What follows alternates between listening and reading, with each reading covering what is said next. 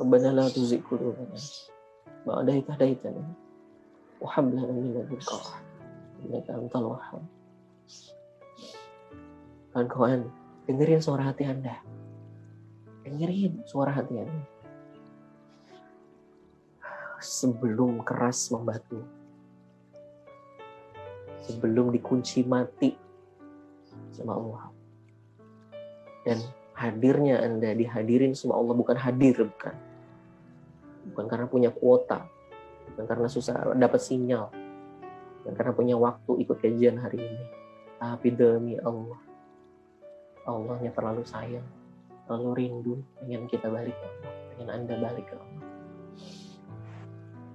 Jika dengar kajian-kajian seperti ini, hati menjadi kritis, hati menjadi melembut, hati terasa tertampar, hadza min fadli semua dari Allah.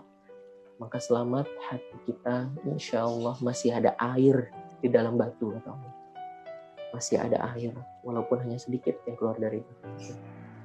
Dan dengan mendengarkan kata hati itu akan menjadi besar. So, kawan-kawan, langkah pertama adalah sebelum mereframe ulang hidup ya. Karena ketika teman-teman bisa mereframe ulang hidup, pertolongan Allah akan datang. Ketenangan hati akan dapat. Dibukain ilmu-ilmu yang belum pernah teman-teman tahu sama sekali. Atau udah tahu jadi paham nah dari posisi Allah dan mendapatkan tujuan hidup yang sangat sangat sangat sangat super jelas nanti ditunjukin sama Allah. Itu manfaatnya ketika kita bisa mereframe ulang hidup. Dan untuk mereframe ulang hidup, kita harus tahu dulu apa yang harus direframe. Yaitu apa? Yang tadi. Ternyata kita masih salah menempatkan positioning hidup, menjalani hidup ini. Itu nggak sadar digerakin oleh nafsu sehingga kita hilang arah. Yuk, ngaku sama-sama ke Allah. Iya ya Allah, ngomong sama Allah sekarang. Iya ya Allah. Saya tersesat. Iya ya Allah. Hati saya terlalu keras. Uh, ya Allah. Dan saya nggak tahu cara balik ke engkau gimana ya Allah. Yang saya tahu satu, engkau masih terlalu sayang sama hambamu. Tuntun ya Allah ya jangan tinggalin ya Allah akuin agar kita bisa mereframe ulang hidup kita. Saya nggak mau bahas teori. Kita ngobrol dari hati ke hati aja teman maka sekarang kita tahu bahwa selama ini kita habis-habisan mati-matian ngejar tentang keduniaan. Banyaknya nggak menuju kepada Allah. Bukan salah, tapi tujuannya yang salah. Mungkin kurang tepat. Maka sekarang yang tadinya kita ngejar kamera, sekarang kita ngejar pandangannya Allah. Gimana caranya? Tadi pertanyaannya udah saya lempar.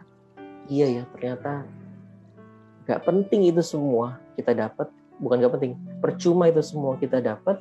Tapi kalau pada ujungnya Allah buang muka. Maka seharusnya di detik kajian sekarang, kita udah sama-sama sadar, kita sama-sama sadar dengan kata hati kita, yaitu apa? Coba saya mau nanya, mulai hari ini hidup hanya pengen nyari apa? Coba jawab di kolom chat. Harusnya udah satu frekuensi. Mulai detik ini, hidup hanya untuk nyari apa? Masya Allah. Itu. Semoga Allah rahmati yang teman-teman jawab semua. Dan semoga itu dihujamkan ke dalam hati kita.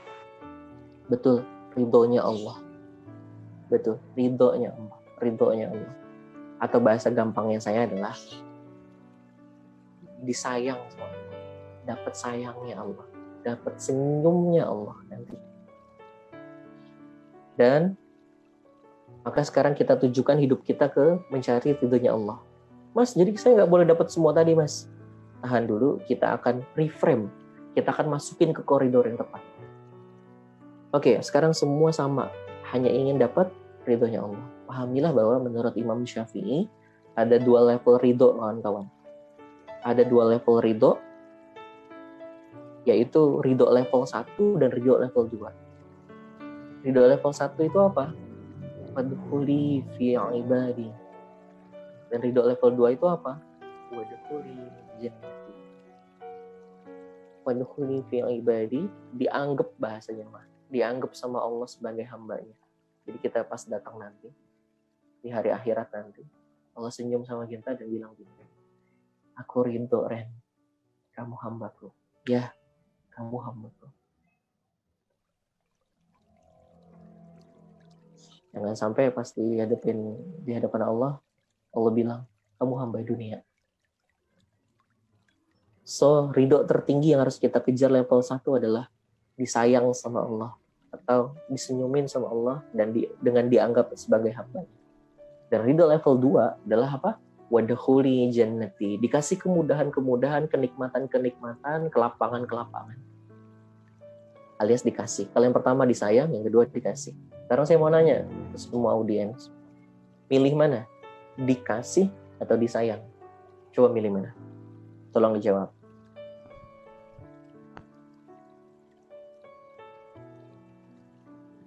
Disayang, Mas dikasih dan disayang mas iya ya semua betul semua betul mau jawab sayang aja betul kasih juga betul dan kasih dan sayang juga betul cuman izinkan saya juga membahas orang yang disayang maaf orang yang dikasih biasanya maaf orang yang dikasih udah pasti disayang atau belum? Kalau dikasih udah pasti disayang belum? Belum. Contoh kita lagi makan pecel lele terus ada pengamen datang genjreng-genjreng nih suaranya nggak enak. Kasih nggak kira-kira? Kasih mas oh dikasih kenapa? Biar cepat pergi mas. Jadi dikasih itu belum tentu disayang. Jadi dikasih sama Allah harta yang banyak hari ini jabatan tinggi dan lain-lain itu bukan parameter disayang sama Allah. Bukan itu. Kalau parameter di, disayangnya sama Allah adalah dengan dikasih harta, maka yang paling disayang sama Allah adalah si korun tuh. Kalau tanda sayangnya Allah adalah dikasih jabatan tinggi, maka yang paling disayang sama Allah adalah Fir'aun tuh. Jadi jangan ketipu kawan-kawan. Yuk tahu batin diri, sadarin diri bahwa apa yang di sekitar kita ini bukan tanda sayang dari Allah. Bisa iya, bisa enggak. Wallahualam, tapi itu bukan parameter Dikasih belum tentu disayang. Tapi kalau disayang, biasanya dikasih. Kalau disayang, biasanya dikasih. Bukan belum tentu dikasih loh. Bukan pasti dikasih loh. Saya sayang sama anak saya, si Rehan, misalnya umur 3 tahun sekarang. Tapi kalau dia bilang, Abi, aku minta truk yang gede dong. Nggak saya kasih. Kenapa? Sayang saya sama dia. Kalau dikasih nabrak lagi. Jadi, kalau Anda disayang, belum tentu juga di, apa uh, belum tentu juga dikasih. Jadi jangan berpikir doa-doa kita yang belum terwujud, impian-impian kita yang belum sampai, masalah kita yang belum beres hari ini, itu adalah tanda Allah nggak sayang sama kita atau lagi marah sama kita. Sayang belum tentu dikasih. Tapi biasanya kalau disayang, eh, kalau nggak pun nggak dikasih, pasti karena sayang. Dikasih belum tentu disayang. Sedangkan kalau sayang, biasanya dikasih. Kalaupun nggak dikasih, pasti karena sayang. Ah, belum siap nih dia. Bahaya nih kalau dikasih sekarang. So, yang harus kita kejar level mana kawan-kawan? Level 1 apa level 2? Pertanyaan saya, ngejar Allah dunia dapat nggak? Atau ngejar dunia? Gini deh pertanyaannya ngejar dunia udah pasti dapat Allah belum? Ngejar level 2 udah pasti dapat level 1 belum? Itu dulu pertanyaannya. Ngejar level 2 udah pasti dapat level 1 belum? Belum. Tuh. Tapi ngejar level 1 insya Allah juga dapat level 2. Maka yuk kita reframe hidup kita mulai hari ini ngejar apa? Level berapa? Level 1. Yaitu hanya sayang dan dari situlah hidup seorang mukmin, hidup seorang muslim dibangun. Itu apa? Dari inginnya, bukan inginnya. Kita sering banget ke Allah bilang gini, ya Allah saya pengennya begini. Tapi kita jarang ngomong sama Allah, ya Allah, apa yang kau inginkan dari menciptakan hambamu ini, ya Allah. Baru seperti apa inginmu ya Allah. Maka yuk di Ramadan ini tanya deh. Di waktu-waktu Ramadan ini banyak merenung. Someday nanti kita bahas dan bisa ada level-level bacaan sholat, ada level-level bacaan Quran. Dan itu bisa juga sebagai tazkirah kita, pengingat kita untuk merenungnya kita. Nah, kita sama-sama sudah paham bahwa ngejarnya level satu. Kita breakdown hidup kita dari sana. Sekarang Anda lihat di kamera, anggaplah ada garis imajiner begini. Ini adalah jalan hidup. Dan ini Allah, kita di dalamnya. Di dalam jalan hidup itu. Kita sudah sama-sama paham bahwa kita hanya pengen ngejar inginnya, bukan inginnya. Itu apa? Ridhonya Allah. Level berapa? Level 1. Mohon maaf ya, saya tadinya pengen nyoret-nyoret di notes tablet, cuman gak apa-apa pakai gambaran aja. Ngejar ridhonya Allah, level 1. Nah untuk dapat level 1, gimana? Harus hidup sesuai inginnya, bukan inginnya kita. Itu apa? Inginnya Allah hidup dengan tiga kondisi hidup manusia. Seorang hamba itu apa?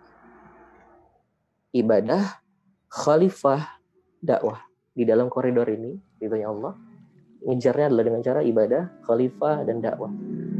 Abdi, khalifah, da'i.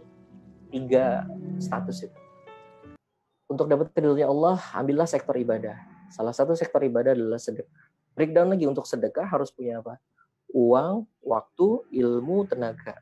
Breakdown lagi untuk uang di dalam koridor ya untuk punya uang harus apa? Bekerja. Tujuan untuk dapat ridhonya Allah. Terus, wah saya tapi nggak passionnya nggak di kerja tapi di bisnis. Maka sama, dia berbisnis hanya untuk dapat uang banyak, hanya untuk bisa sedekah lebih banyak, hanya untuk dianggap sama Allah sedang ibadah, hanya untuk agar engkau sayang sama Allah. Inilah berbisnis namanya buat Allah. Sama. Jadi kalau Anda jadi YouTuber, jadi petugas rumah sakit, jadi apalagi ibu rumah tangga, guru dan lain-lain, pejabat dan lain-lain, ini breakdownnya seperti ini kan? Kalau seperti ini, insya Allah ini koridornya sudah tepat, frame-nya sudah tepat, frame-nya sudah tepat. Sedangkan ada orang-orang yang di luar koridor. Kalau tadi di dalam koridor, ini di luar koridor. Dia bukan breakdown, tapi break up ke atas. Saya, kalau tadi kan dari inginnya Allah ya, Allah pengennya gini gini gini turun. Kalau ini dari inginnya, saya pengen berbisnis. Misalkan saya sedang saya doain semua punya perusahaan yang dituntun sama Allah, yang besar dengan izin Allah. Anggaplah misalkan Anda jadi ownernya di sana. Anda punya karyawan, terus Anda nunjuk satu orang, anggaplah saya lah karyawan Anda. Anda nunjuk saya, Mas Andi, tolong dong ekspansi bisnis saya mas ke Arab Saudi mas. Terus saya bilang begini, aduh pak bu jangan saya lah saya ini nggak punya ilmunya kira-kira anda sebagai owner bilang apa? Duh ya mas. Kayak saya nyuruh mas. Oh yes. Nanti tak ajarin ilmunya mas. Atau tak kursusin mas. Kan gitu.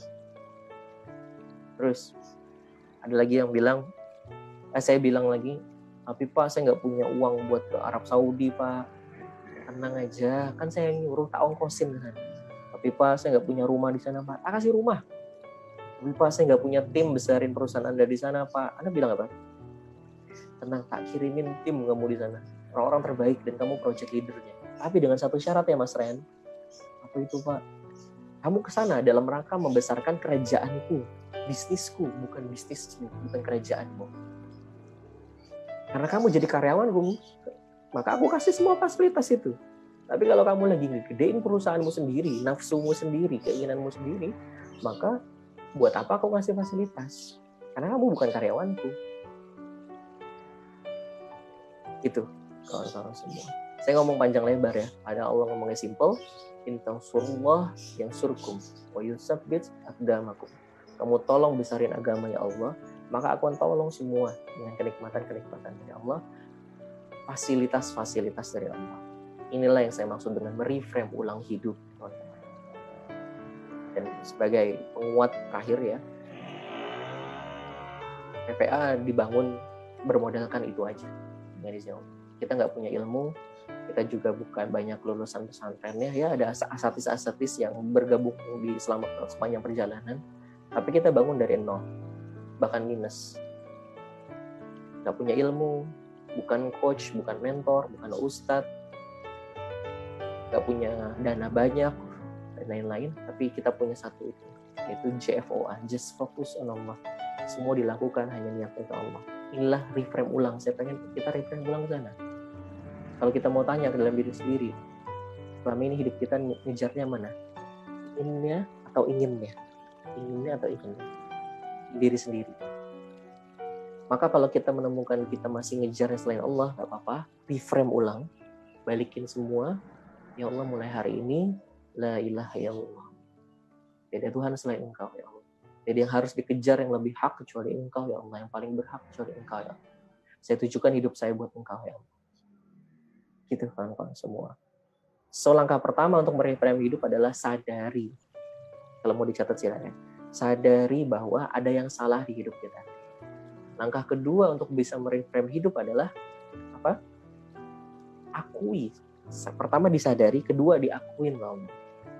Yang ketiga adalah azamkan. Ya Allah mulai hari ini saya niatkan semua buat engkau. Keempat, buktikan dengan apa? Dengan langkah-langkah nyata. Melakukan itu semua dengan sadar. Dengan sadar. Dan yang terakhir, jaga. Ya. Kita ulang, sadari, terus eh, apa namanya akui, kemudian azamkan, yang keempat buktikan dan yang kelima jaga insya Allah sudah terreframe hidup dan dengan izin Allah PPA dengan izin Allah hadan Rabbi. Dari engkau ya Allah. Tidak ada kekuatan la haula wala quwata illa billah. Hari ini sudah Allah sebarkan training PPA di 130 kota di tiga negara Indonesia Singapura Malaysia. Dengan angkatan lebih dari 2.300 terima kasih kepada seluruh terus pada seluruh keluarga besar alumni PPA dan yang belum gabung di PPA yuk bareng-bareng. Ini bukan sekedar training ini bukan sekedar uh, private class tapi ini kita pengen membangun peradaban. Pengen berkembang bareng-bareng di dalam. Dan dengan izin Allah dikasih juga lini bisnis lain ada sosial ada ekonomi.